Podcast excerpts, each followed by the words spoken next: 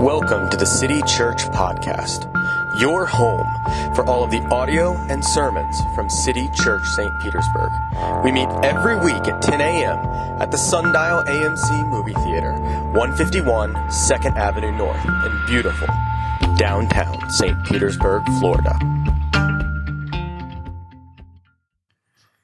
In the year 800, Charlemagne was crowned the Holy Roman Empire, Emperor. I know this and only know this because of a Saturday Night Live skit called Coffee Talk, where Mike Myers said, Holy Roman Empire, neither holy nor Roman nor an empire. Discuss amongst yourselves. Charlemagne's quite the, the controversial character in the history of the world. Uh, he may have been a war hero, he may have been a war criminal probably a little bit of both, but he was in his time probably the most famous man in Europe. He had conquered all of Western Europe, uh, all of France, and all of Germany. And when he died, they made this incredibly ornate tomb for him. It was this enormous tomb underneath in the sort of basement of the cathedral near his palace. And then things get sketchy. Things get sketchy because no less than six times after that, people got into Charlemagne's tomb. They broke in or opened it for whatever reason they decided to open it and messed with stuff. One king named Otto took his bones out and put them in another place. Then somebody else put them back. Then somebody else decided that they should be buried there instead of Charlemagne. It was a lot of up and down, back and forth. But there is an urban legend that that Ben Witherington, a biblical scholar, mentions at one point during these stories. And I looked all, well, I looked all over the internet. I didn't like actually do any like meaningful research. There were no libraries involved in this situation. But there is a story that floats around that when they opened King Charlemagne's tomb, he was seated on his throne with a Bible in his lap and his finger, his decaying finger, was pointing to Mark 8, 26, 36, I'm sorry, a verse that we will read this morning. It said, What does it profit a man if he gains the world and loses his soul? Now, I could not find any like annotated academic work that backs this story up. Now, if you want to go to Jim Bob's history blog and read about this, you can. Charlemagne had conquered so much of the world at that point. And if anybody could attest to this idea, what does it profit a man to gain the world and lose his soul? It would have been him. Now, let's be honest. I'm pretty sure that most of us in this room have no intentions or desires for world conquering. Most of us are not out here thinking that we're going to have dreams and ambitions of world dominance. That, okay, fine. Yes of course. But all of us have things that we're willing to sacrifice for. All of us have things that we're willing to make decisions that cost us in order to achieve. What are those things for you? Is it maybe your kids being successful? Maybe it's your career advancing, your business getting started or continuing. Is it the acclaim of the right people or the acclaim of the crowd? Maybe it's finding the right person that you want to love you. There are all these sort of different ways, these different things that grab our hearts, that fill us with desire, that fill us with this willingness to sacrifice. And our lives are sort of this constant calculus of is this worth sacrificing for that? Is this worth trying to fulfill my desires, even if it's going to cost me something. We are constantly trying to achieve our identities. It's so ingrained into us that most of us don't even realize. It's just sort of happening in the background. It's like the hum of your computer that you have just sort of phased out. You don't even think about it anymore. We instinctually try to find something meaningful and chase it with our lives. Every single one of us. And every single one of us makes sacrifices for this thing that we're chasing. Maybe it's your sleep. Maybe it's time with your family. Maybe it's your dignity. Maybe it's a compromise of your morals here and there in order to get where you want. But all of this striving, all of this hustling that we are constantly engaged in includes us running away from a question that haunts us. Is it worth it? Where our hustling gets us to, where our striving takes us when we get there, is it worth it? Will achieving this goal actually deliver what I'm hoping it does? How far do I have to go to make sure that this fulfills me? In this life of achieving and then expressing our self made identity, we are under constant pressure to keep going, which leads us to further striving or to burn out and give up. And this is true of Christians and non Christians. All of us are in this boat. This is the moment that we live in. But Jesus is offering us something different. Jesus, to be frank, is demanding a different sort of life than we are all living. Jesus is calling us to a life of self denial instead of self fulfillment. Jesus is calling us to a life of self denial instead of self fulfillment. And if we're willing to fall in line with his radical vision for who we are as humans, Jesus promises that we'll actually find what we were looking for all along real and true life.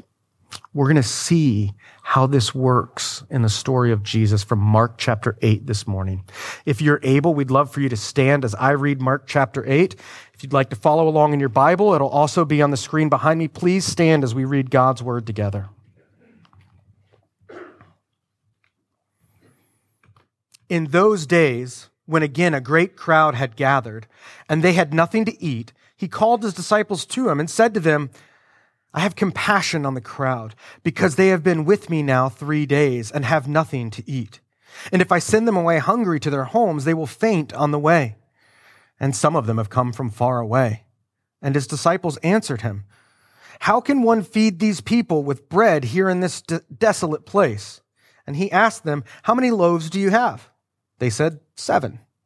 And he directed the crowd to sit down on the ground. And he took the seven loaves, and having given thanks, he broke them and gave them to his disciples to set before the people. And they set them before the crowd. And they had a few small fish. And having blessed them, he said that these also should be set before them. And they ate and were satisfied. And they took up the broken pieces left over, seven baskets full. And there were about 4,000 people. And he sent them away. And immediately he got into the boat with his disciples and went to the district of Dalmanutha. The Pharisees came and began to argue with him, seeking from him a sign from heaven to test him. And he sighed deeply in his spirit and said, Why does this generation seek a sign? Truly I say to you, no sign will be given to this generation. And he left them, got into the boat again, and went to the other side. Now, they had forgotten to bring bread, and they only had one loaf with them in the boat. And he cautioned them, saying, Watch out, beware of the leaven of the Pharisees and the leaven of Herod. And they began discussing with one another the fact that they had no bread. And Jesus, aware of this, said to them, Why are you discussing the fact that you have no bread? Do you not yet perceive or understand? Are your hearts hardened? Having eyes, do you not see? And having ears, do you not hear? And do you not remember when I broke the five loaves for the five thousand? How many baskets full of broken pieces did you take up? And they said to him, Twelve. And the seven for the four thousand, how many baskets full of broken pieces did you take up? And they said, Seven. And he said to them, Do you not yet understand? And they came to Bethsaida, and some of the people brought him a blind man and begged him to touch him. And he took the blind man by the hand and led him out of the village. And when he had spit on his eyes and laid his hands on him, he asked him, Do you see anything? And he looked up and said, I see people, but they look like trees, walking. Then Jesus laid his hand on his eyes again, and he opened his eyes, and his sight was restored. He saw everything clearly. And he sent him to his home, saying, Do not even enter the village. Jesus went on with his disciples to the villages of Caesarea Philippi. And on the way, he asked his disciples, Who do people say that I am? And they told him, John the Baptist, and others say Elijah, and others one of the prophets. And he asked them, But who do you say that I am? And Peter answered him, You are the Christ. And he strictly charged them to tell no one about him. And he began to teach them that the Son of Man must suffer many things, and be rejected by the elders, and the chief priests, and the scribes, and be killed, and after three days rise again. And he said this plainly. And Peter took him aside and began to rebuke him.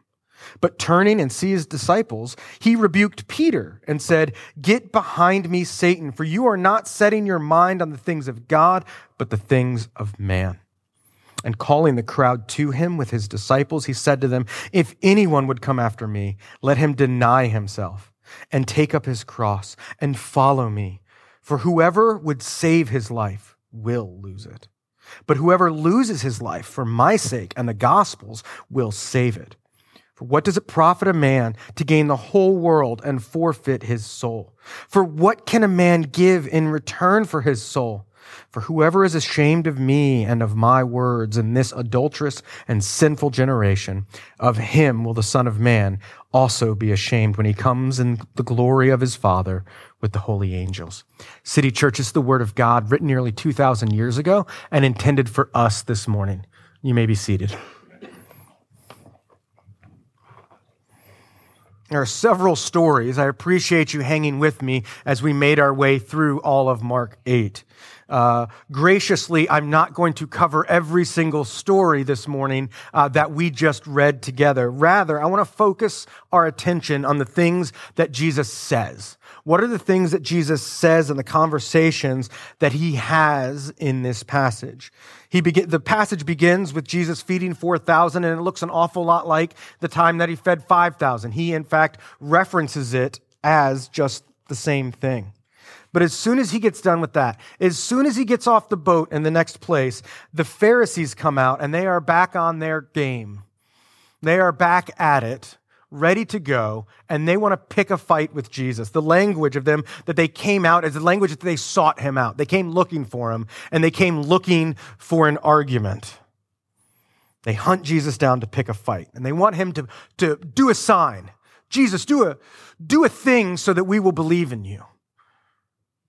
They want Jesus to, to call down fire like Elijah did. They want Jesus to bring a pillar of fire and of smoke like Moses. They want something that they can see in the sky. They want Jesus to perform on their terms, not his. You see, the Pharisees weren't looking for an act of mercy on earth, an act of mercy that they had seen Jesus do time and time again. How many times, as we have just read through Mark in the past few weeks, have the Pharisees come out and wanted to make sure that Jesus wasn't healing people on the Sabbath? I mean, these guys, these guys, I said it last week, have big building inspector vibes. And they're out there going, You're, you're not going to heal him on the Sabbath, are you, Jesus? Because that would be wrong. And Jesus, time and time again, has healed people on the Sabbath. Certainly, Pharisees were among those. People of the Pharisees' party were among those who have eaten the bread that he blessed and gave to 5,000 or 4,000 people. But it's not enough. They want more. They want Jesus to dance their dance. And there's no lesson in this for us. None of us would ever get angry and embittered at God for not answering our selfish prayers on our timeline. So the good thing about this is, is we can just move past this part of the text because none, none of us ever demand that God do things on our timeline. None of us ever demand that God work things out in the way we want. So it's good, you're safe, this text can't hurt you. But we do. We do, don't we? And the, the Pharisees are there demanding a sign for Jesus.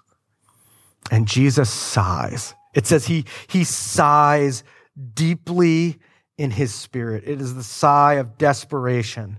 It is the sigh of despair. In short, this is the sigh of a parent. When you have told your beloved child nine times not to do the thing, and for the tenth time, the child does the thing. And that, that sound that is part groan, part sigh, that your body emits, that sound is the sound that Jesus made. the Pharisees demanding a sign. Jesus does the sort of hybrid sigh groan and just says, No, no, you're not going to get it. You're not going to get a sign in this lifetime at all. I mean, Jesus, why, why didn't Jesus just do it? Have you ever asked yourself that?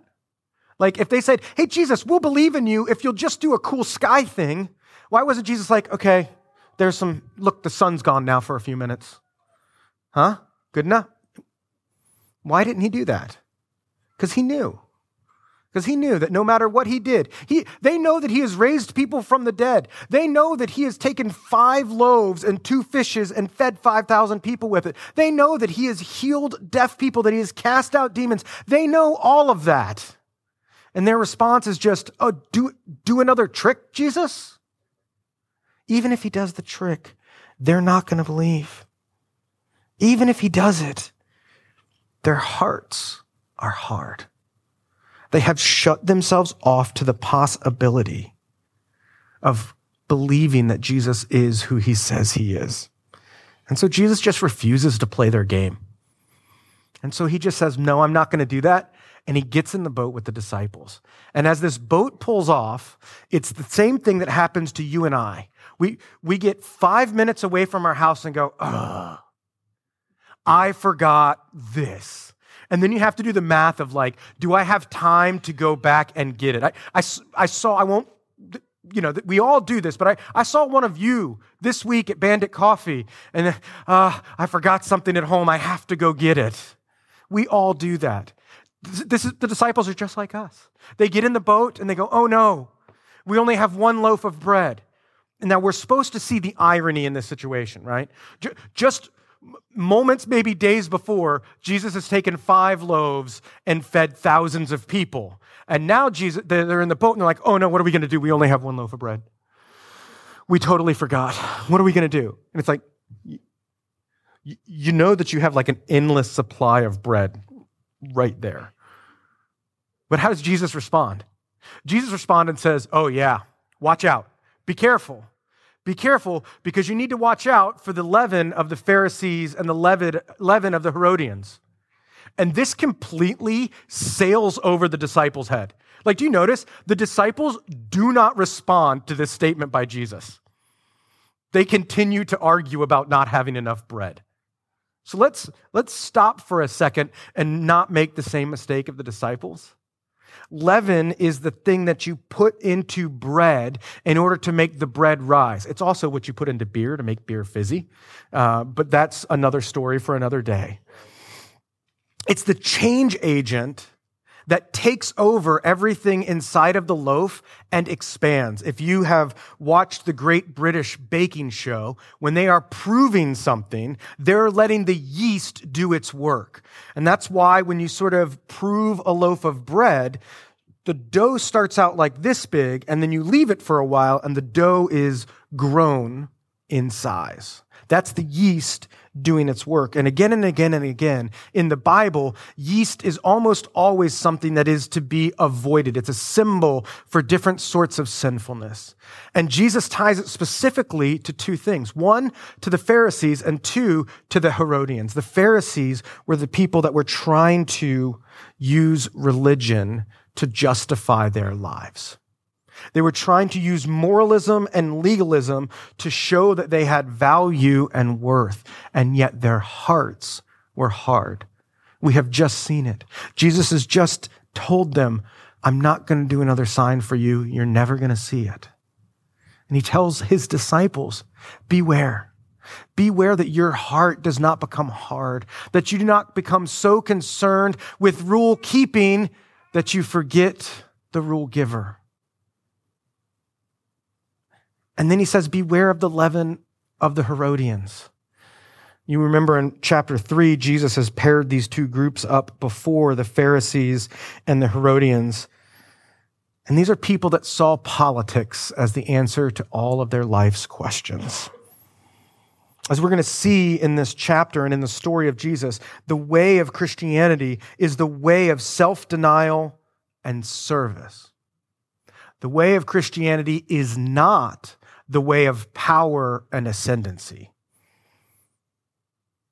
In fact, historically speaking, when the church has been at its biggest and occupied the seat of political power, is often the darkest ages for the church itself.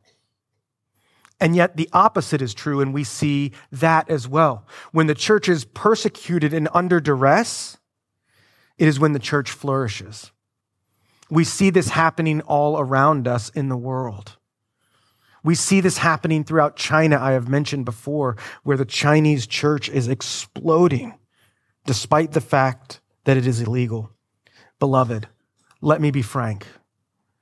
We need to stop trying to restore Christian power and might in our country, and we need to start serving the least of these all of the energy and effort that we expend on all of these sort of battles and all of these being right and all of this seeking of power is not the way of Christ. The way of Christ is the way of service. The way of Christ is the way of loving others. How would this change the way you interact on social media? Just a question, just throwing it out there. Let's just say this Beware of the yeast of the Herodians. But the disciples, they, they, they just keep worrying about this bread situation. They just keep worrying about, okay, what are we going to do? And the issue with Jesus is never do we have enough bread. He is again in the sign mood, and he asks them, Do you not get it yet? Have you not figured this out?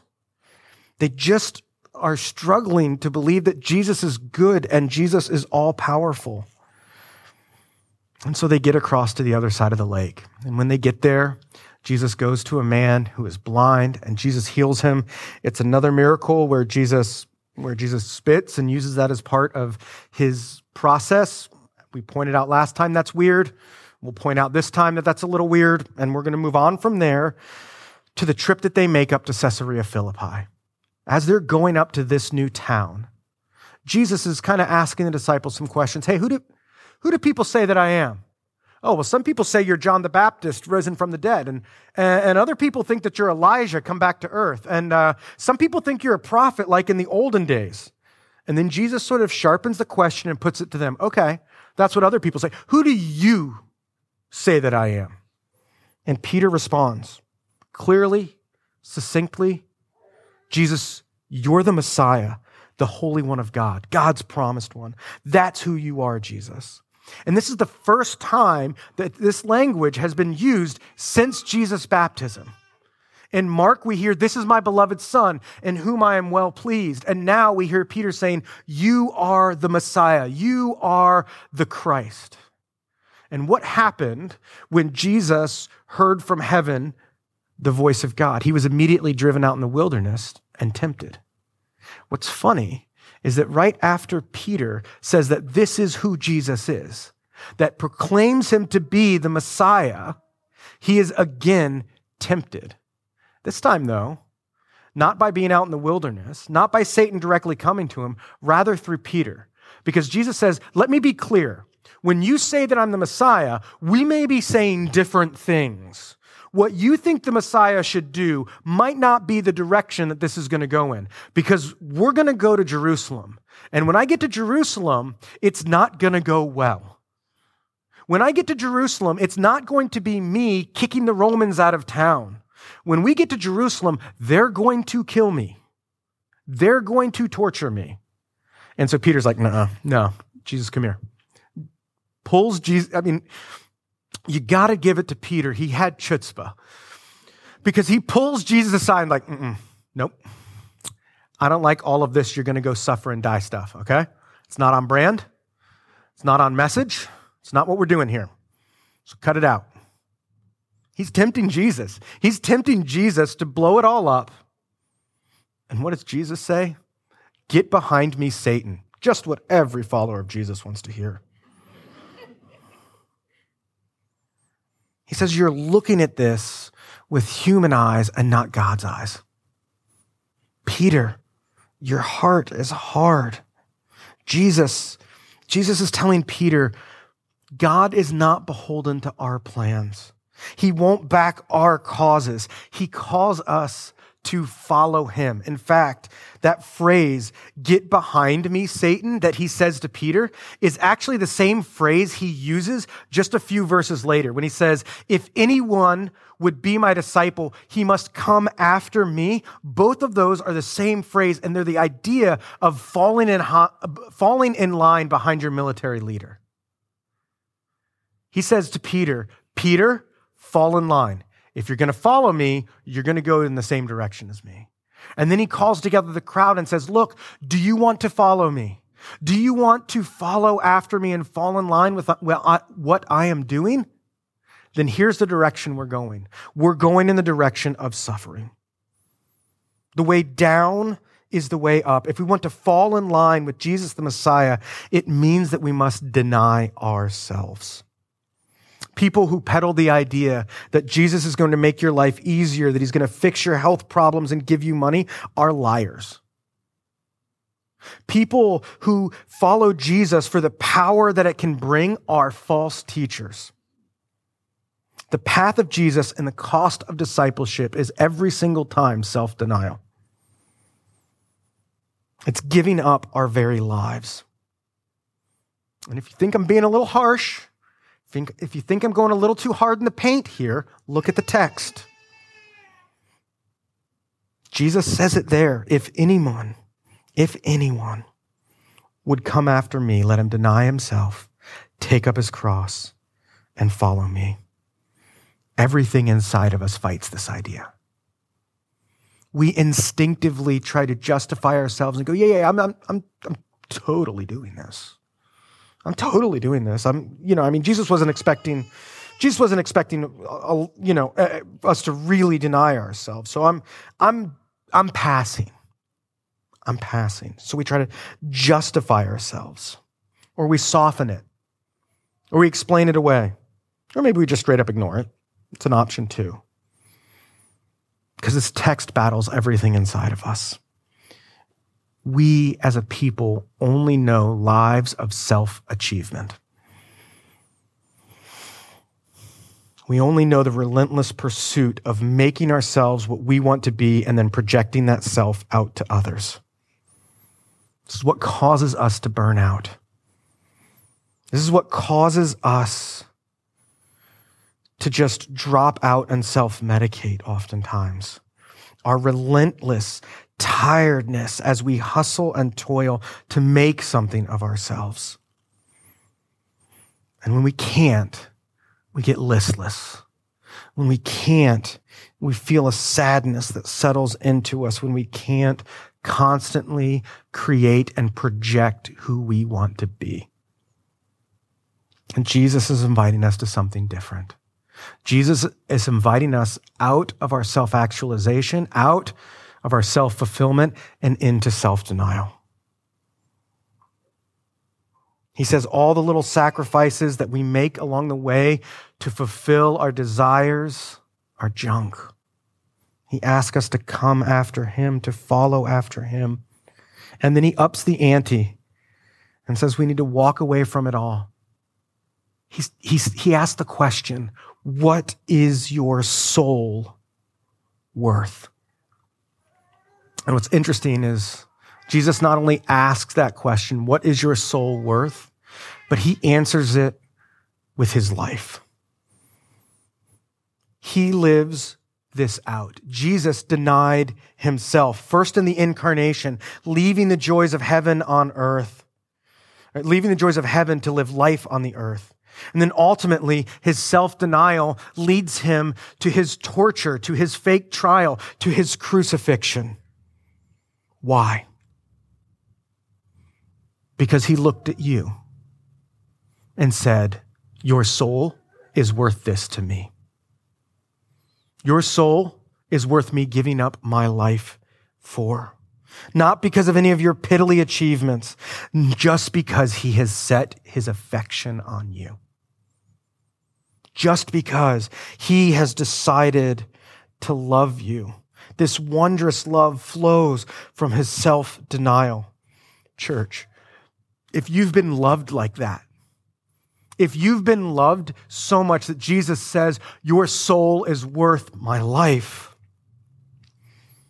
then let's love and serve that way to anyone who Jesus puts in our path. Let's follow after him in that sort of self denial. Let's make that truth, the truth that Jesus has loved us so much that he would give up his life for us, that Jesus knows you by name and calls you by name.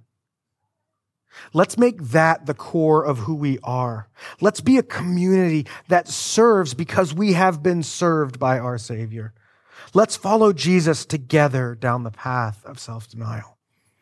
Let's fall in line behind our glorious King, our Messiah, the suffering servant. Let's pray.